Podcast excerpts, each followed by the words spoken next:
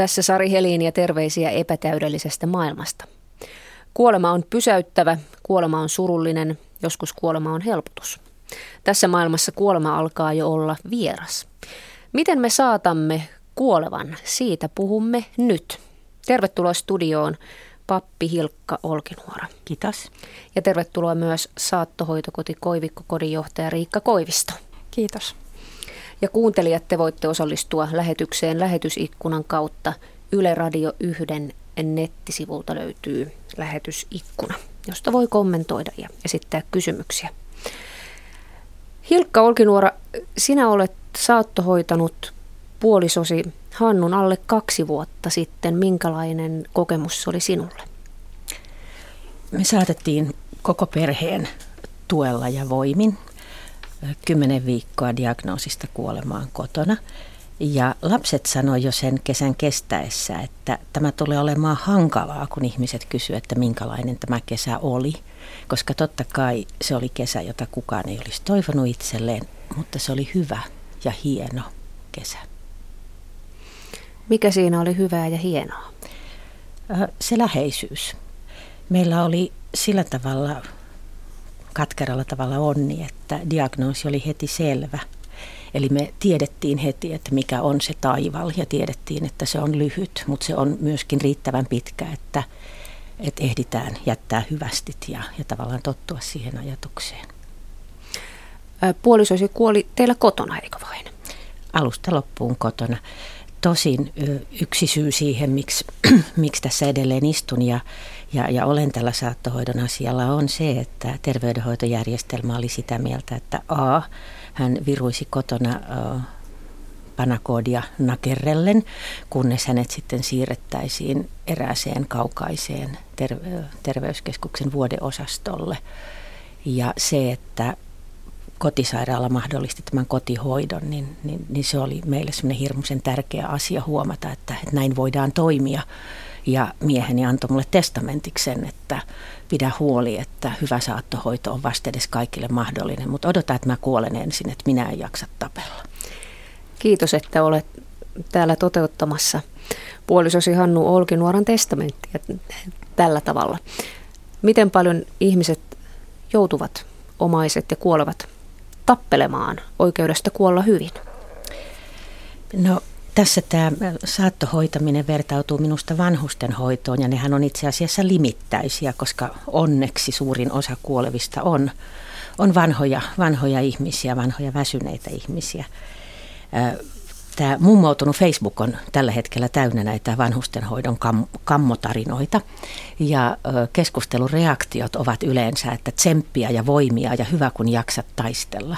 Ja sehän on siis aivan absurdia, koska juuri silloin kun ihminen on sairas, omaiset ovat väsyneitä, heikoimmillaan, niin silloin yhteiskunta odottaa, että he alkavat taistella asiasta, joka minun mielestäni on ihmisoikeus – hyvä vanhustenhoito, hyvä saattohoito, hyvä sairaanhoito. Riikka Koivisto, johdat saattohoitokotia Hämeenlinnassa. Miten harvinainen paikka saattohoitokoti on Suomessa? Kyllähän se tavattoman harvinainen on, koska toimivia saattokoteja todella on vain neljä. Ja ne ovat Turussa, Helsingissä, Hämeenlinnassa ja Tampereella. Ja muuten saattohoito sitten on aika lailla – sattumanvaraista, eli osa yksiköistä, terveydenhuollon yksiköistä on kovin keskittynyt ja, ja järjestänyt asiaa ja osassa sitä ei ole vielä otettu lainkaan huomioon. Mitä saattohoidossa tehdään? Mitä Sa- se on? Saattohoito on kokonaisvaltaista ihmisen hoita, hoitamista siinä vaiheessa, kun etenevään sairauteen ei ole enää parantavaa tai, tai sen sairauden kulkua hidastavaa hoitoa olemassa tarjolla. Saattohoidossa hoidetaan siis koko ihmistä läheiset huomioiden myöskin. Kipuja hoidetaan, erilaisia muitakin oireita, pahoinvointia, hengenahdistusta ja, ja mitä kaikkea siihen sairauden myötä sitten liittyykään. Ja minun mielestä saattohoito on sitä, että huomioidaan se ihmisen psyyke, eksistentiaaliset näkemykset ja sosiaalinen elämä – sen biologisen hoidon lisäksi niin, että ne muut osa-alueet saisi säilyä mukana ihmisellä mahdollisimman lähelle sitä biologista kuolemaa. Mikä on ajanut sinut saattohoitotöihin? Koulu, koulun jälkeen aloitin syöpäkentällä. Syöpäjärjestön kasvattaja olin ja yksityisessä syöpäsairaala Dokrateessa ja, ja siellä jo väistämättä syöpäkentällä näki, mitä myöskin voi käydä. Eli siellä saattohoito alkoi kiinnostamaan enemmän ja enemmän, että mitä siinä vaiheessa tapahtuu. 15 000 Suomessa tarvitsee saattohoitoa vuosittain, joista 11 000 oli sitten tätä syöpäpotilaita, jotka olivat silloinen työkenttäni. Ja, ja sitten Hämeenlinnassa tarjoutui tämmöinen mahdollisuus päästä johtamaan saattohoitokotia ja paneutumaan tähän asiaan. Ja siihen sitten uskaltauduin heittämään itseni likoon. Ja ehkä hieman taustalla on omatkin lapsuuden kokemukseni, vaikka ne ovat hyvin kaukaisia, yli 20 vuoden takaa, mutta silloin näin paljon oman sairauden, syöpäsairauden kautta sairaalaelämää ja sitä, että osa selvisi, osa ei. Ja jo sieltä saakka jollain tavalla olen niin kuin katsonut elämää siinä kuoleman ja elämän rajamailla niin kuin tunnistaen asioita. Miltä se näyttää se suomalainen elämä siinä elämän ja kuoleman rajamailla, kun sitä katsoo ammattilaisena? Miten meillä kuollaan? Kuolemalla on mielestäni monet kasvot. Ja siihen liittyy yksinäisyyden ja kivun pelkoa. Siihen liittyy läheisten läsnäoloa tai kaipuuta, että kumpa läheiset uskaltaisivat tulla. Siihen liittyy erilaisia asioiden loppuun viemisiä, selvittämisiä, toivoa kivuttomuudesta ja toivoa siitä, että jotakin olisi tämän kuoleman jälkeenkin. Tämähän on sillä tavalla mielenkiintoista, että, että ihmisellähän on ihan luonnostaan tämä halu tulla nähdyksi omana itsenään. Ja tämä nykyinen um, yhteiskunta on sitten vielä lietsoo tai niin kuin kannustaa tämmöiseen itsemääräämisoikeuteen ja, ja suoriutumiseen ja, ja integriteetin säilyttämiseen. Ja se minusta näinä, mitä 2-30 vuotta, kun on saatellut ihmisiä työn, työn puolesta kuolemaan, niin, niin musta on selvästi korostunut, että, että nimenomaan se niin kuin oman elämän hallinnan menettäminen on, on yhä suurempi pelonaihe ja, ja kipujen pelko luonnollisesti. Mutta sen sijaan on aika jännä, että erilaisten tutkimusten mukaan niin suomalaisista kolmasosa on sitä mieltä, että kuoleman jälkeen ei ole mitään. Mm. Eli se perinteinen ajatus siitä, että pelkääkö sitä helvettiä ja kuoleman jälkeistä kohtaloa, niin, niin se on murentumassa. Olkoonkin, että ihminen sitten ehkä ihan viime hetkellä kuitenkin palaa näihin lapsuuden ajatuksiin. Miten saattohoitoa osataan tehdä Suomessa, koska, koska nythän on ihan selvää, että saattokoteja on niin vähän, että sinnehän mahtuu kuolemaan vain hyvin pieni osa suomalaisista. Entä muut? Miten, miten muita osataan saattohoitaa? Voisin näin rohkeasti kyllä sanoa, että, että se on sattumanvaraista, minkälaista saattohoitoa saa täsmälleen samaa mieltä. Oletko? kyllä. kyllä, näin kun tätä on seurannut, niin sattumanvaraisuus kuvaa kyllä asiaa. Eli, eli tämmöiset yksiköt, jotka on keskittyneitä asiaan, niin lääkehoito ja oirehoito ja ihmisen kokonaisvaltainen huomiointi on, on ihan erinomaisella tasolla. Mutta sitten voisin sanoa, että eri terveydenhuollon yksiköissä voi tulla vastaan myös tilanteita, jossa ihmisten saattohoitovaihetta ei esimerkiksi tunnisteta. Eli ihmiselle ei kerrota, että hän on kuolemassa. Hänelle ei annetakaan sitä mahdollisuutta itse valmistautua ajatukseen. Saati, että läheiset tietäisivät, että ihminen on saattohoitovaiheessa ja tällöin hän sitten on isoja huolia potilaalla läheisellä ja lopulta myös ammattilaisilla hoitaa saattohoitovaiheessa olevaan potilaan asioita. Se to, tavallaan se yleinen kuva, joka kohtaa sairaalassa tapahtuvaa tämmöistä epä, hoitamisen epätietoisuutta on se, että kun, kun pappi tulee tuota käymään osastolla, niin hoitaja tulee vastaan ja sanoo, että käy nyt saman tien katsomassa rouvaa A, että me olemme siirtymässä ylläpitävään tai saattohoitoon, mutta hän ei halua puhua kuolemasta.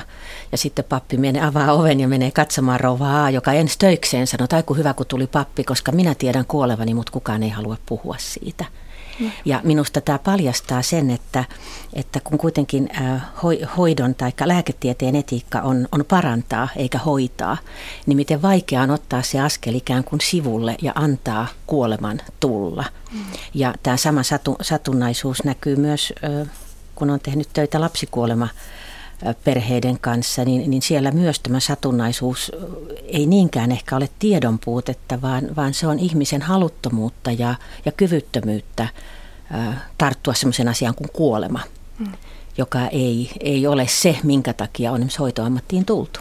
Se on aivan totta. Se on asia, jonka mielellään varmasti sivuttaisi ja, ja haluaisi pitää siitä paranemisen toivosta kiinni tai siitä, että sairauden kanssa voisi elää vuosia eteenpäin voi olla hyvin rankka kohdata ammattilaisenkin joskus sitä, että enempää ei voi auttaa, että täytyy ikään kuin muuttaa se koko ajatusprosessi, että hoitotyöni on auttaa nyt siinä, että kuolema olisi mahdollisimman semmoinen rauhallinen ilman, että siihen liittyisi kohtuutonta kärsimystä tai kipua.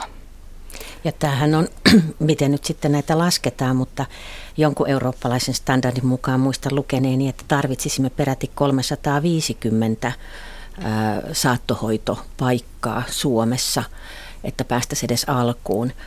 Ja, ja, ja sehän, se on hyvä tavoite, mutta kyllä mä oon kiinnittänyt pappina huomiota siihen, että omaiset sanovat, kun omaiset sanovat, että hän sai kuolla, niin se sisältää aina ajatuksen, hän sai kuolla saattohoitokodissa tai hän sai kuolla kotona. Totta. Eli nämä kaksi miljöötä on ne, johon ihminen luonnostaan hakeutuisi.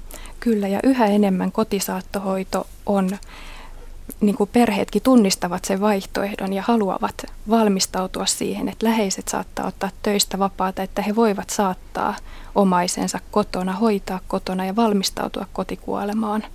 Ja tässä yhteydessä on pakko siis oikeasti, kuunnelkaa nyt tätä rakkaat ihmiset Länsi-Uudenmaan sairaalassa ja SAH-yksikössä, jotka, jotka aivan uskomattomalla tavalla hoitivat meitä käytännössä puhelimitse – Eli että me oltiin tosi halpa, halpa asiakas, mutta kiitollinen.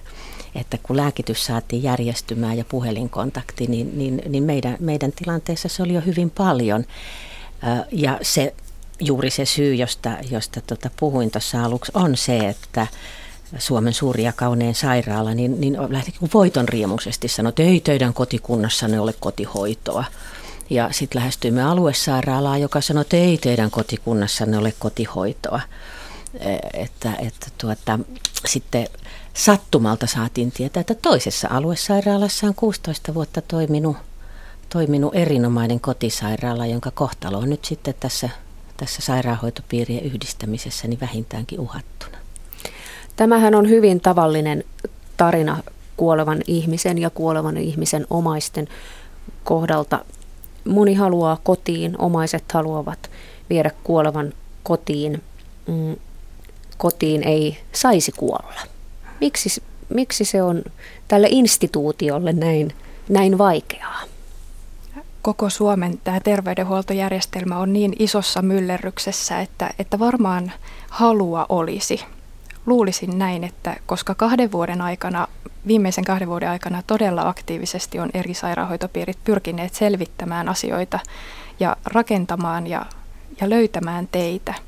Ja uskon niin, että että semmoinen uusi sukupolvi on nousemassa, joka sen pystyy tuomaan käytäntöön, että ne rakenteet löytyvät, mihin kohtaan se limittyisi sekin vaihtoehto.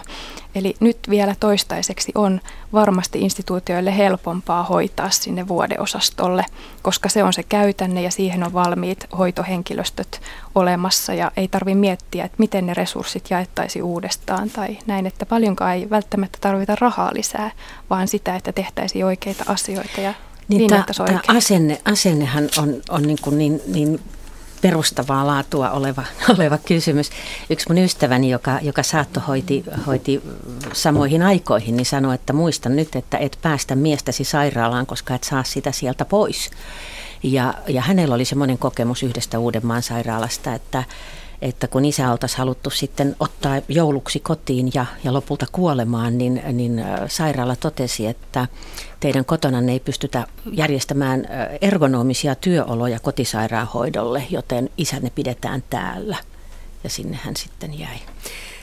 Niin se on se se on se omaisen kyky taistella tuossa kohtaa, vaikka olisi kuinka taistelutahtoinen muuten, mutta, mutta se, se, se kyllä, se taistelutahto karisee, kun ollaan niillä elämän rajapinnoilla. Ja nyt studion ovi kävi ja me saimme tänne lisänaisvoimaa. Tervetuloa Taina Häkkinen. Kiitos. Olet syöpäjärjestöjen valtakunnallisen neuvontapalvelun vastaava hoitaja ja tehnyt 30 vuotta neuvontatyötä ja sairaanhoitajatyötä. Ja sinulla on pitkä kokemus nimenomaan tästä saattohoidosta. Mitä potilaat sinulta kysyvät?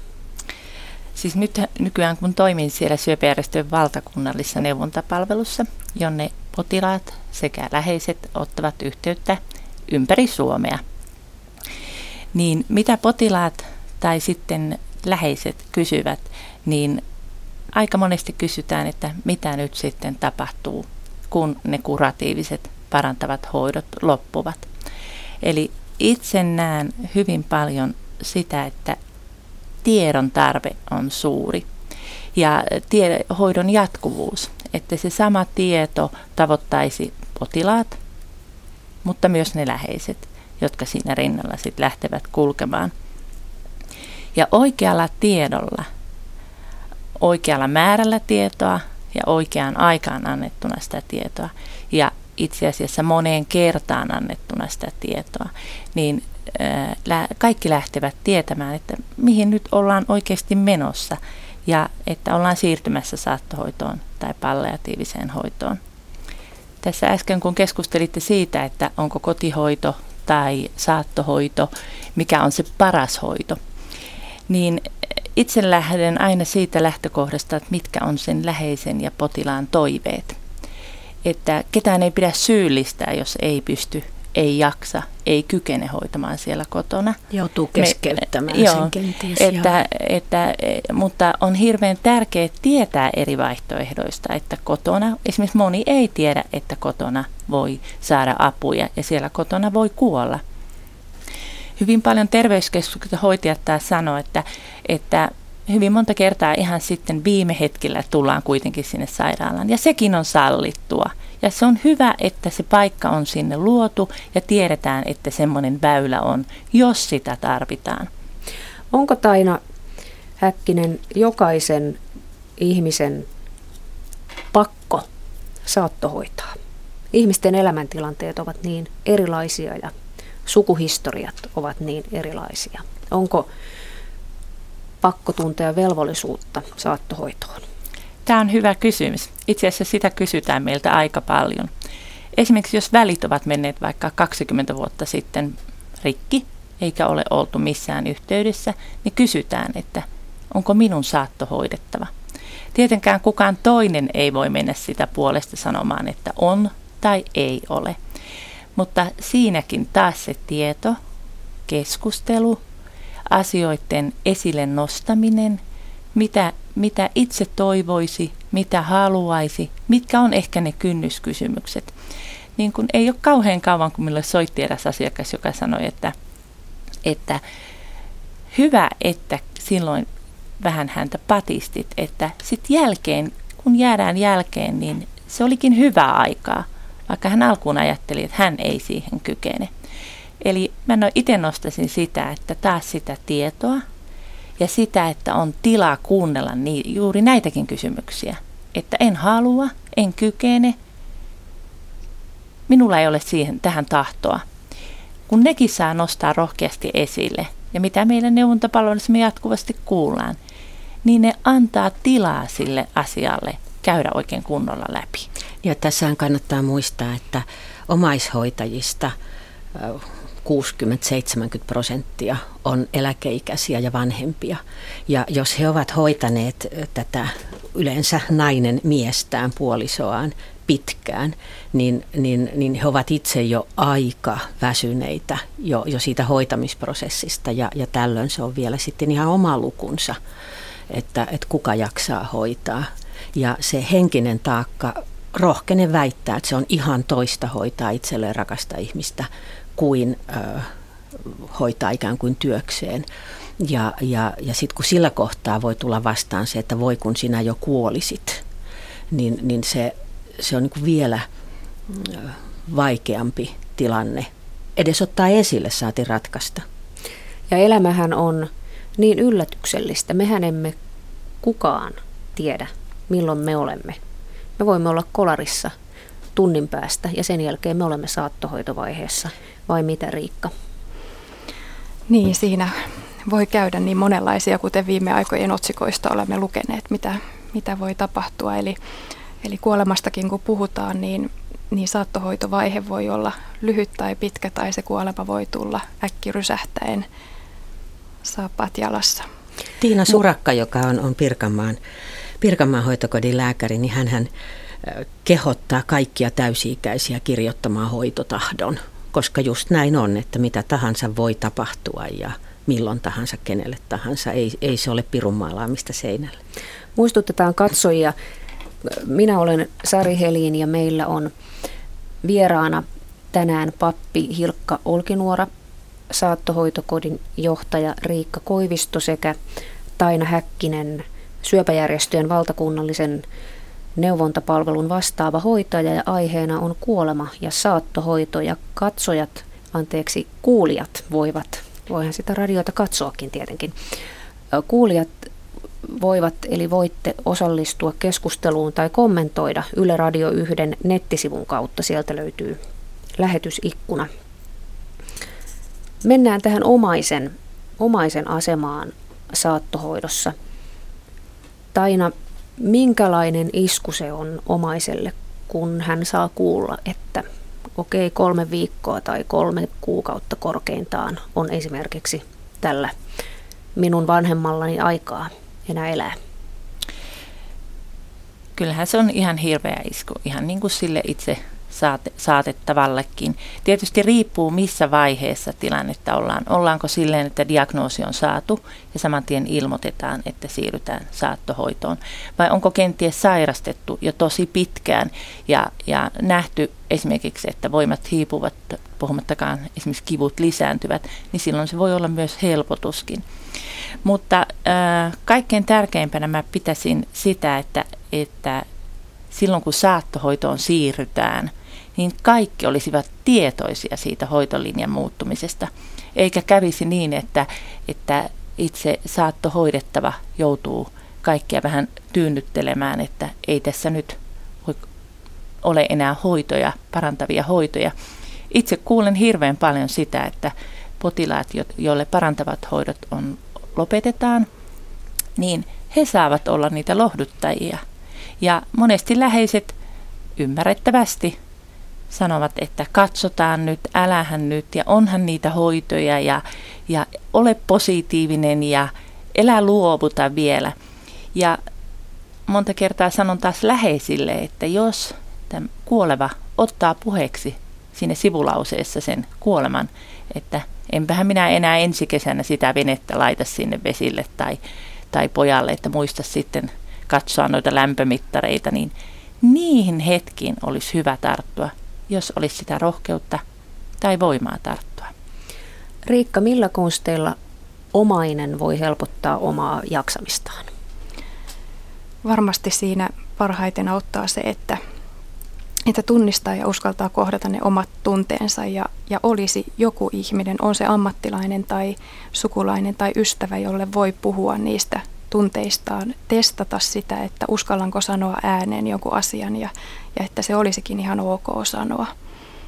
Ja on tärkeää, että uskaltaa tehdä sen valinnan, että onko siinä rinnalla ja uskaltaa välillä sitten myös elää.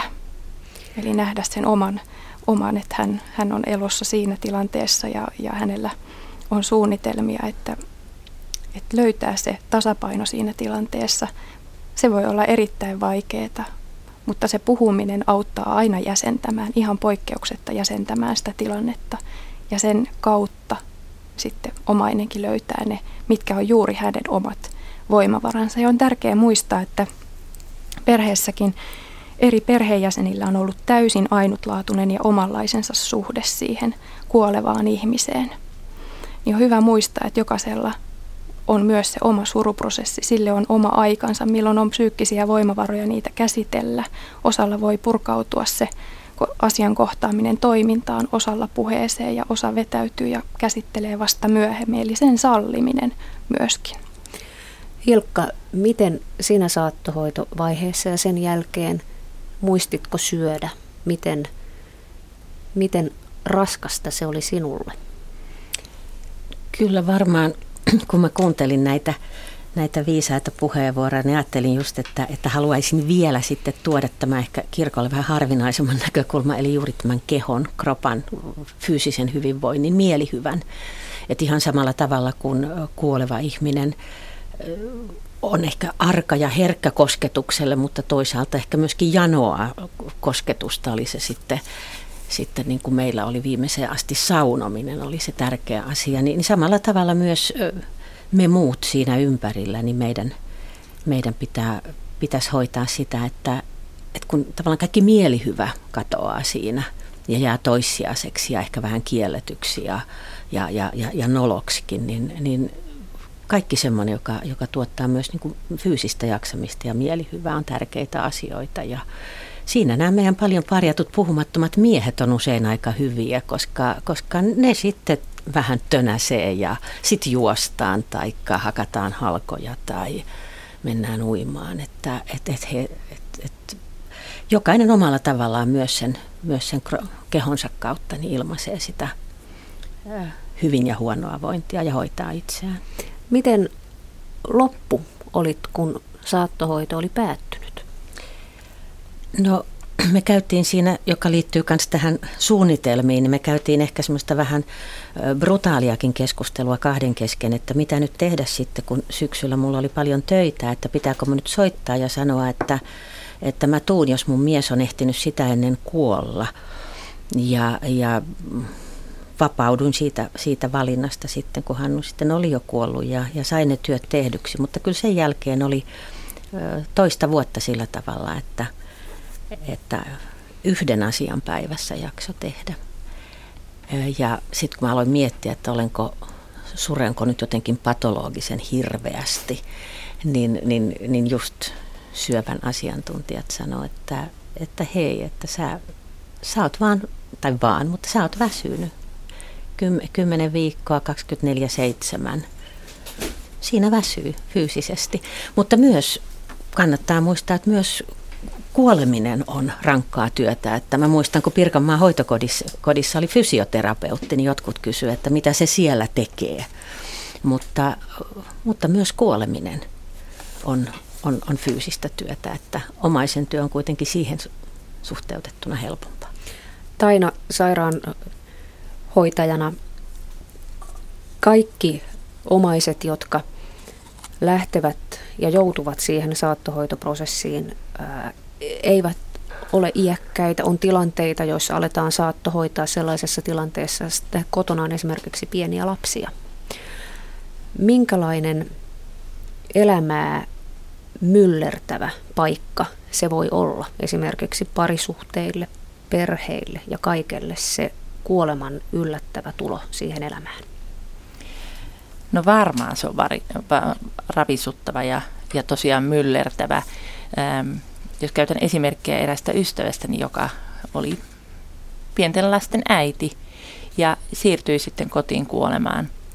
Hän oli itse ensin siitä hyvin vastaan, hänkin oli hoitaja, että ei, ei hän halua, että, että sinne kotiin. Ja sitten tavallaan mies sai vähän ympäri puhuttua, että tulisit nyt ja sitten sairaalaan, jos ei kyetä. Ja hän, hän kuvasi sitä, että se oli äärettömän hyvä että ne oli ne omat verhot ja valokuvat ja, ja sitten hän siellä pihisi sieltä sohman nurkalta, että tuleeko ne kurapuvut mukaan ja että hän osallistui siihen perheen. Ja lapsillahan on kyky ö, sopeutua. Ei, ei lapset ajattele, pienet lapset aikuisen aivoilla. He ajattelee niillä pienillä aivoilla ja elävät sitä hetkeä. Ja se kantaa kyllä tosi pitkälle, kun on jaksettu. Mutta, mutta tässäkin mä taas sanon, että että he tarvitsee tukea, hyvin paljon tukea nämä, jotka sitten saattaa. Ja tämä perhe, ja tosiaan parisuhdehan on yksi hirveän iso asia, voi joutua tosi tosi koville.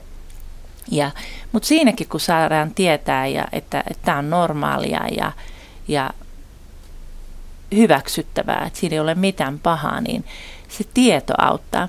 Tässä Olkinuorekin sanoi hyvin sitä, sitä jälkeen jäämistä. Että meillähän soittaa hyvin paljon ihmiset silleen, kun siitä on hyvin pitkä aika jo siitä kuolemasta, niin sitten lähtee ne prosessit vasta käymään. Mitä siinä itse asiassa viime aikoina tapahtui, mitä sanottiin, kun ei välttämättä kaikkea edes muista.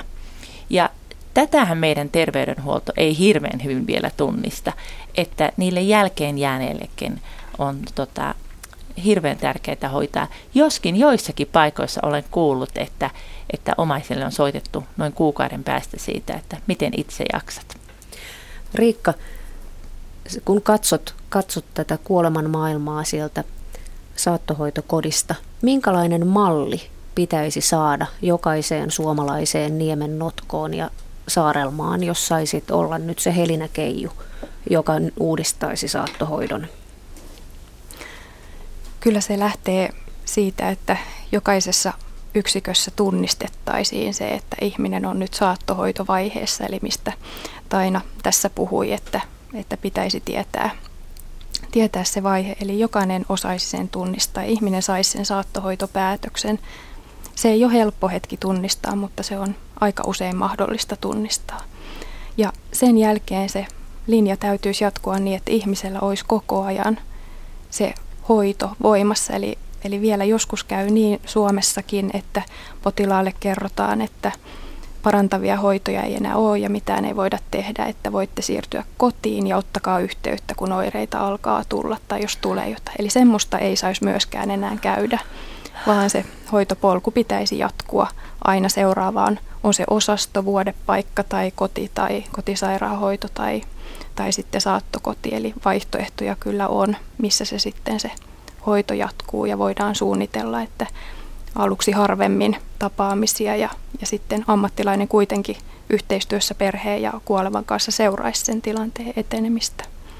Ja sen jälkeen, että omaisetkin saisivat sen tieto, tietomäärän, mitä kuolemassa ylipäätään tapahtuu ja potilas saisi tietää, mitä hänelle todennäköisesti tapahtuu tai mitä liittyy kuolinprosessiin ja, ja se, että mihin he on yhteydessä, kun alkaa tulla pelottavia oloja ja mikä on se vaihtoehto, jos sitten kotona vaikka on, on halunnut ja valit, valinnut kuolla. Jos vielä alkaakin pelottamaan, niin mihin voi sitten siirtyä, jossa myös on vaihtoehto. Eli se koko hoitopolku olisi ihan Suomen päästä päähän ja reunasta reunaan, niin samanlainen turvallinen, koskaan ei jäisi yksin. Mä muistan kyllä yhtenä mun elämäni kauheimmista hetkistä, tai meidän elämän kauheimmista hetkistä, just se, kun lähdetään tästä Suomen suurimmasta ja kauneimmasta ja astutaan tyhjän päälle, koska ainoa on, että menkää kotiin. Ja sitten kun alkaa tuntua niin virka-aikana, ottakaa yhteyttä tänne, jos jaksatte resuta tänne kaupunkiin mm. asti. Se oli jotakin ihan hirveetä. Mutta tähän vielä, jos Helinä Keijuna saisi ravistella, niin, niin mä puhuisin kyllä myös rahasta. Mä oon joutunut muutamankin kerran nimittäin taistelemaan erilaisten johtavien lääkärien kanssa, jotka ovat myöntäneet tai olleet myöntämässä maksusitoumusta saattohoitoon esimerkiksi kahdeksi viikoksi. Ja jos potilas ei onnistu kuolemaan siinä ajassa, niin hänet hän siirretään sitten takaisin sinne terveyskeskuksen räminään ja kolinaan. Ja, ja, ja kun sitten kuulee lääkärien sanovan, että kun hän ei ymmärtänyt kuolla ja meiltä on rahat loppu, niin siinä kyllä on ollut tilaisuus kertoa, että elämä ja kuoleman herra et ole sinä, vaan joku ihan toinen. Ja yleensä, kun ihmiset on saatu takaisin saattohoidon piiriin, niin on siinä prosessissa jo niin fyysisesti väsyneitä, että he ymmärtää kuolla kupsahtaa kustannustehokkaasti siis heti. Mutta se, mikä kannattaa muistaa, on se, että se 300-400 euroa, mikä on, on saattokodin hinta tai vielä vähemmän kotona, niin, niin se on myös se on järkevää rahan käyttöä ja, ja, ja se pitäisi myös muistaa. Ja sen lisäksi tässä on vielä se inhimillinen näkökulma, että kun hoitopolku jatkuu, ihminen ei jää tyhjän päälle, niin, niin myös ihminen välttää, kuoleva ihminen sitä kärsimystä. Eli ei tule enää äkillisiä lähtöjä päivystykseen, turhia kokeita, verikokeita, mm. pistoksia, kuvantamisia, jotka voi hyvin paljon siinä – järkyttää loppuvaiheessa väsynyttä kuolevaa ihmistä sekä traumatisoida myös läheisiä. Eli se turvallinen polku, jossa ennalta hiukan tiedetään, mitä tulee olemaan, niin se olisi tärkeää varmistaa. Täällä, täällä kuuntelija kommentoi, eli Yle Radio 1 nettisivun kautta lähetysikkunasta voi lähettää kommentteja ja kysymyksiä. Ja tässä on kuuntelija kysymys. Luokseni muuttaa vanha sukulaiseni, joten mistä saan kootusti jäsenneltyä tietoa hoidosta, tuesta ja etenkin saattohoitovaiheesta? Joka kunnan olisi tehtävä hyvä selkokielinen ohjeistus juuri oman kunnan palveluista meille läheisille ja tiedotettava siitä kohdennetusti hoitajille. No ainakin meidän, meidän naapurikunta, se aluesairaala, joka ei tiennyt mitään, eikä se, joka auttaa, vaan tämä toinen, niin, niin tuota, totesi, totesi todella vaan, että olkaa siellä kotona, maksusitoumuksia ei tule muuta kuin kunnan omille työntekijöille, mutta ei niille veronmaksajille. Eli minusta tämä on erinomaisen kannatettava ajatus, että joka kunnassa, terveyskeskuksessa ainakin pitäisi olla vastuuhenkilö, joka on tietoinen näistä hoitopoluista, myös sen inhorealistisista vaiheista, niistä, jotka eivät ole mahdollisia, mutta ennen kaikkea niistä mahdollisuuksista. Tämä maksusitoumushan on sellainen asia, joka, joka kummittelee sitten omaisten mielessä sitten kun siinä saattohoitovaiheessa ollaan ja se, se on omaisille usein aika järkyttävää Riikka. Tuli tässä mieleen semmoinen näkökulma, mitä tuolla Kanta-Hämeessä on järjestetty erinomaisesti. Siellä on tilaajapuolen ihmiset tehneet kyllä erinomaista yhteistyötä saattohoidon sekä osaston että saattohoitokodin kanssa niin, että, että siitä välistä on poistettu maksusitoumukset, koska saattohoito onhan turhia lähetteitä, ei tule vaan se pelkkä lähete toimii jo itsessään maksusitoumuksena ja se on Suomessa erinomaisesti järjestetty tapa ja, ja auttaa potilasta siirtymään ilman viiveitä tai muuten tämmöisiä ongelmia, niin sitten saattohoitoon, kun paikka vapautuu. Mistä tämmöiset hyvät käytännöt sitten, miten, miten ne voisit niin levitä kuntakentässä, että, mm. että kunnat taas sitten tietäisivät tai että nämä terveydenhoidon yksiköt tietäisivät, että näinkin voi tehdä. Kyllä semmoinen avoin puhuminen ja rohkeasti puhuminen potilaan puolesta ja omaisten puolesta puhuminen, niin nostaa niitä näkökulmia ja arvoja käsittelyyn ja sen myötä se on sitten näiden järjestävien alueiden tahdosta kiinni. Joskus voi olla ihan ihmisiä, yksittäisiä ihmisiä, joiden päätöksistä se on kiinni, mutta se on mahdollista, jos halua löytyy ja usein elämä opettaa näkemään asioita. Sen olen itse ainakin nähnyt tässä. Sari Heliin meillä on tänään keskusteluohjelmassani aiheena kuolema ja saattohoito ja otamme tästä nyt kuuntelijan kokemuksen.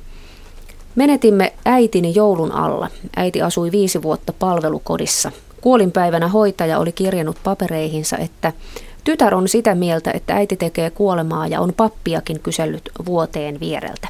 Viiden tunnin kuluttua äiti menehtyi terveyskeskussairaalassa, jossa ehti olla puolitoista tuntia. Taina.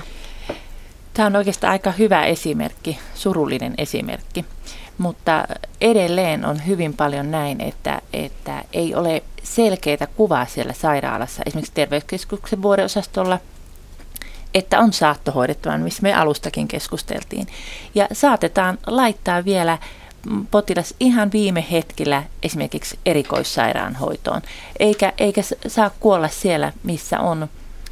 Kaikki näkee jo, että nyt kuolema on hyvin lähellä. Ja tässä on, äh, tässä on hirveän paljon kyllä varmaan kehitettävää, että jos esimerkiksi on nuori lääkäri, niin hän ei välttämättä uskalla tehdä sitä päätöstä, vaan lähettää vielä viime hetkellä. Ja saattaa käydä niin, että potilas pääsee sinne erikoissairaanhoitoon ja kuolee siellä. Mitä kuoleman hetkellä tapahtuu? Riikka. Kuoleman hetkellä siinä ollaan jo hyvin lähellä sitten sitä biologisen kuoleman osuutta, eli usein ennen sitä saattohoidossa nimenomaan on jo se psyyken puoli, tajunnan taso alentunut ja, ja se sosiaalinen kommunikaatio usein saattaa olla jo vaikeaa, eli kosketus on vuorovaikutuksen vahvin muoto, eli ne läheiset voivat siinäkin hetkessä rinnalla olla. Mutta jos mennään ihan tähän sinun kysymykseesi, että mitä siinä tapahtuu, niin, niin on merkkejä, jotka ennakoi, ennakoi sitä kuolin hetken lähestymistä. Ja, ja aika usein se lähtee siitä, että hengitys muuttuu pinnallisemmaksi, tulee hengityskatkoksia, jotka läheisetkin huomaa ja, ja sitä hoitohenkilöstökin seuraa. Ja tietysti sitten on vaikea niellä, niellä nielmisrefleksi alkaa olla poissa käytöstä, niin sitä myöten hengitys muuttuu usein äänekkääksi. Se voi vähän korista ja, ja siihen liittyy semmoista yskimistä ehkä myös. Ja pikkuhiljaa siitä sitten kun keho alkaa sammutella toimintojaan, niin, niin hapetus ja verenkierto heikkenee. Iho voi muuttua marmoriseksi, laikukkaaksi ja, ja voi vähän sinertääkin ääreisosista. Ja tietysti kuoleman läheisyyteen siihen tapahtumiin liittyy aika usein myös lämpöilyä ja kuumepiikkejä. Eli lämmön säätelyjärjestelmä alkaa sammuttaa toimintoonsa. Ja joskus voi kivut voimistua, eli siinä on erittäin tärkeää olla paikalla siinä kuolihetkellä, että voi senkin tunnistaa. Ja sitten päästään siihen hetkeen, että, että kuolevan katse myöskin muuttuu, eli se voi tulla ensin pistäväksi, katsoo ikään kuin läpi, vaikka katsoisi silmiin, mutta se myös lasittuu sillä tavalla ja, ja katse voi hakeutua, devioitua sinne ylöspäin. Ja, ja lopulta sitten niin käy, että, että sydän jos pysähtyy, niin aivojen hapensaanti loppuu ja, ja siitä seuraa sitten tajuttomuus ja hengityksen pysähtyminen. Tai jos hengitys pysähtyy, niin seuraa sitten aivojen hapen puute ja tajuttomuus ja sydämen pysähtyminen. Eli, eli se on tämmöinen kuolemassa, ajatellaan, että mitä siinä tapahtuu, niin se on niin kuin prosessimainen tässä saattohoitovaiheessa hyvin usein. Tietysti voi olla nopeita tilanteita, mutta se kuoleman kesto on prosessimainen tunneista päiviin, muutamiin päiviin.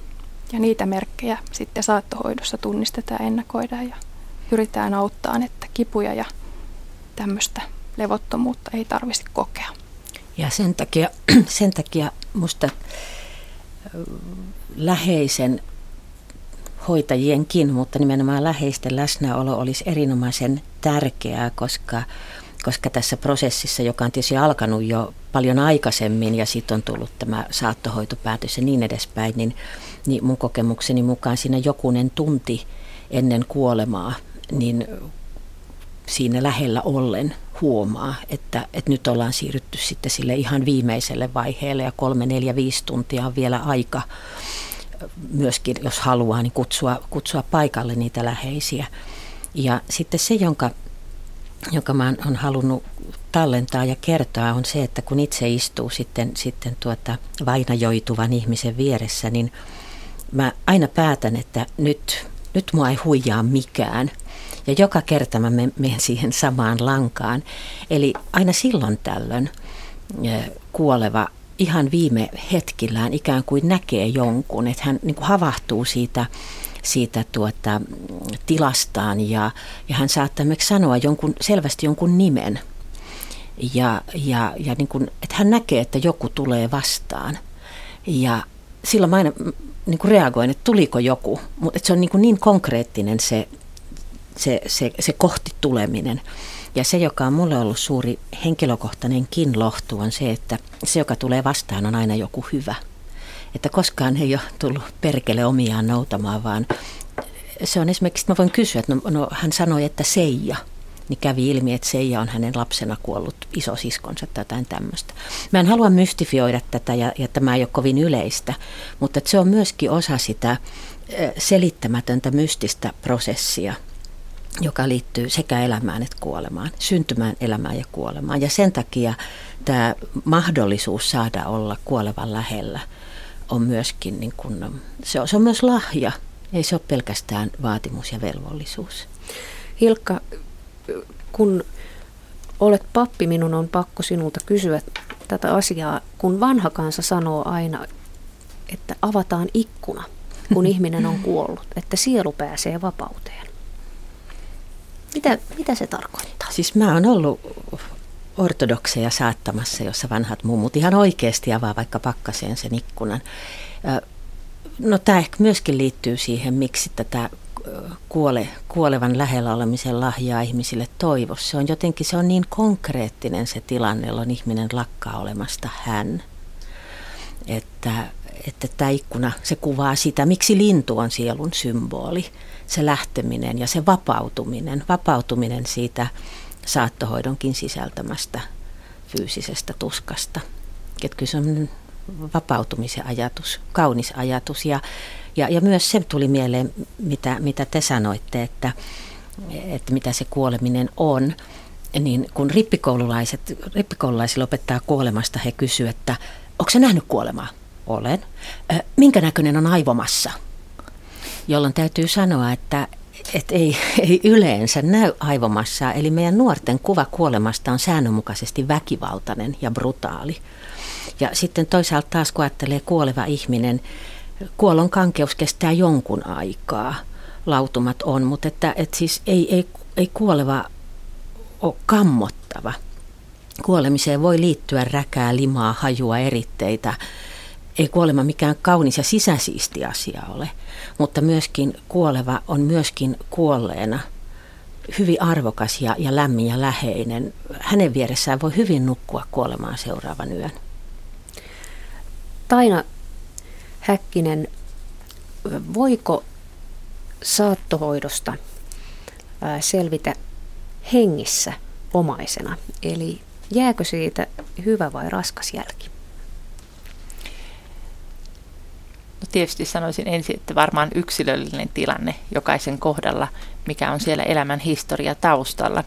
Mutta äh, yleensä minulla on jäänyt semmoinen kuva, että ne he, jotka ovat jaksaneet saattaa, niin ovat kokeneet sen juuri näin hyvänä ja ma- mahdollistettavana. Mutta myös sitä syyllisyyttä ei, ei, ei pidä syyllistää, jos ketkä ei sitten siihen mm-hmm. kykene. Mutta äh, sen on, olen kyllä myös todennut, että ne, jotka ovat kaikkein vähiten siinä mukana, prosessoivat sitä paljon paljon kauemmin ja jopa ehkä kärsivätkin siitä. Ja ne, jotka ovat jaksaneet olla sen vaikean, vaikean, raskaan asian, niin kiittelevät itseään siitä myöhemmin. Saattohoidon jälkeen tulee suru. Annammeko me tässä ajassa suruille tarpeeksi aikaa? Sille on mahdollista tehdä tilaa. Mm. Joskus tuntuu, että nykypäivänä surua pelätään aina on vaikeita tilanteita kestää, kun on paljon tunteita yhtä aikaa liittyen sitä kaipuutta, surua, kiukkua luopumisesta ja toivoa ja, ja muistoja. Kun ne sekoittuu, niin se on raskasta. Mutta sille on mahdollista löytää tilaa. Erilaiset toimijat järjestää myöskin sururyhmiä, jossa sille on valmius käsitellä sitä asiaa. Ja, ja esimerkiksi saattohoitokodeilla on sururyhmiä, seurakunnilla on sururyhmiä ja sinne hakeutuu yllättävän pieni osa näistä jäljelle jääneistä. Mutta he, jotka hakeutuu, niin he kyllä puhuu siitä surusta, mutta he puhuu myös siitä uudesta elämästä ilman sitä, sitä kuollutta ihmistä, että mitä se tarkoittaa, kun hän ei enää ole läsnä. Ja, ja semmoinen, ehkä se suru voi joskus olla semmoista rauhallistakin, että, että puhumalla eri asioita, niin se surukin tulee käsiteltyä. Eli, eli vähän se, että kuinka kukin sen, sen surun ymmärtää ja kuinka voimakkaasti se näkyy tunteina ja kuinka voimakkaasti se näkyy kehossa. Mutta se puhuminen jälleen kerran on se avain, että on se sururyhmässä tai ystävän kesken tai ammattilaisen kanssa, niin tapoja käsitellä on. Taina. Joo, musta joskus on sanonut jollekin, ennenhän oli suruvuosi ihmiset pukeutu mustaan ja oli jopa, muistan semmoisen lapsuudesta, kun oli musta hihna.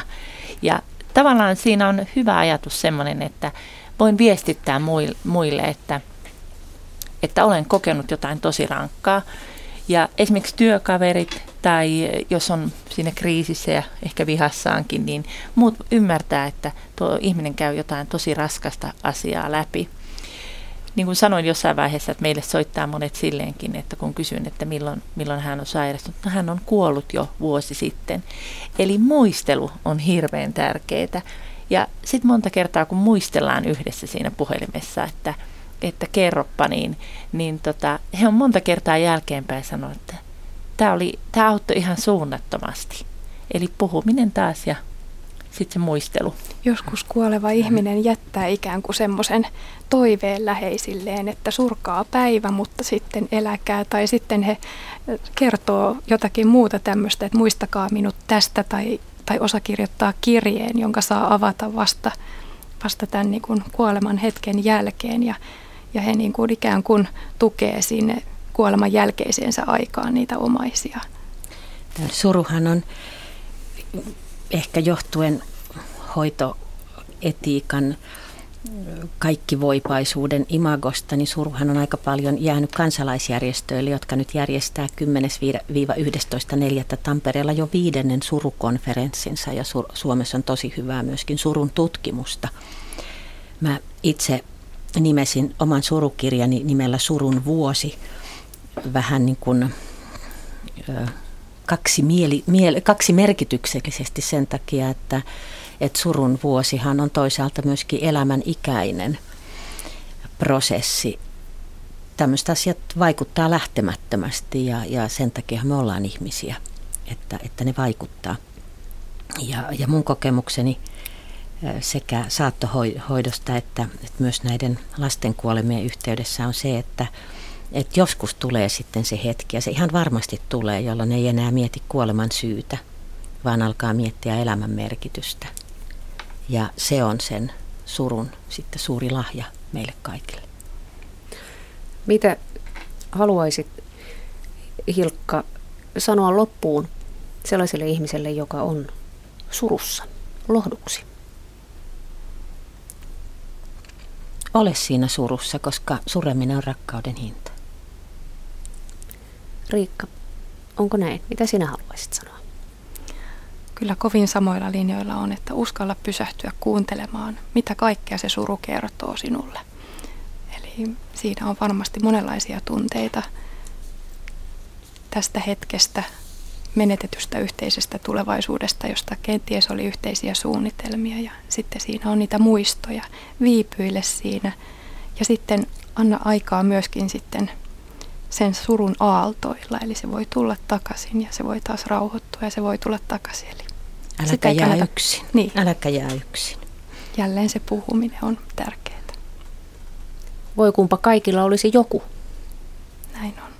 Kyllä, jonka puoleen kääntyä, mutta sitten kannattaa etsiä järjestöjen puhelinnumeroita ja, ja löytää sitä kautta keskusteluapua, vaikkapa sitten sieltä syöpäjärjestöjen valtakunnallisesta neuvontapalvelusta. Joka on maksuton. Seurakuntiin kannattaa myös hakeutua, koska sairaalapappi on vain osa koko sitä kokonaisuutta, joka voi, voi tuoda apua monenlaiseen saattamiseen. Nyt päätämme tämän saattohoito- ja kuolemakeskustelun tähän ja maailma jatkaa epätäydellisenä yhä. Kiitos. Kiitos. Kiitos.